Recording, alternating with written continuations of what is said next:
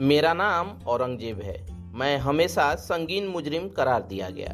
क्योंकि मैंने दीने इलाही नहीं चलाई, क्योंकि मैं अपने खिलाफ उठने वाली हर आवाज़ को कुचल देता हूँ, क्योंकि मैं शासक हूँ, क्योंकि मैंने देश हित के नाम पे दारा को मरवा दिया, क्योंकि मेरे बाप ने मेरे साथ नाइंसाफी की, क्योंकि मेरे हरम में रानियाँ नहीं हैं, जितनी मेरे पूर्वज शौक से रखा करते थे।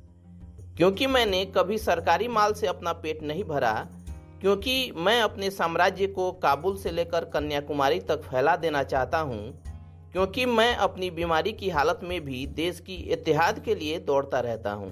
क्योंकि पहली बार जुनूबी भारत में मैंने एक बेहद ताकतवर मालगुजारी का बंदोबस्त किया, क्योंकि मैं ताजमहल हवा महल तख्ते ताउस बनवाकर अपनी रियाया के खून पसीने की कमाई को अपनी अयासियों और शौक में बर्बाद नहीं कर सकता हूँ। क्योंकि मुझे चीनी मिट्टी के बर्तन, करौंदे और सुपारी से प्यार है, क्योंकि मैंने हीराबाई से मोहब्बत की थी और उसके मरने के बाद मैं अंदर से टूट गया हूँ।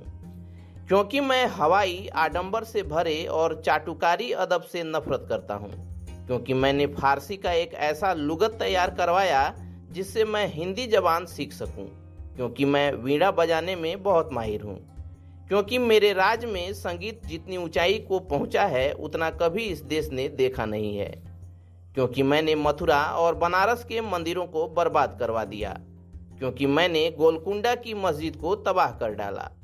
क्योंकि मैंने सोमेश्वर नाथ का महादेव मंदिर, काशी विश्वनाथ मंदिर, बालाजी का मंदिर, उमानंद का मंदिर, जैन मंदिर, सुमाली हिंदुस्तान के गुरुद्वारों को अपनी जागीरें दान की हैं। क्योंकि मैंने मुहर्रम खान से कहा है कि दुनियावी मामलों में मज़हब का कोई दखल नहीं होता और सुल्तान की आँखों में इंसाफ सबसे ऊपर होता है। क्योंकि मीर हसन से मैंने कहा है कि ब्रह्मपुरी पुराना नाम था। उसे इस्लामपुरी में तब्दील कर तुमने गलत किया है।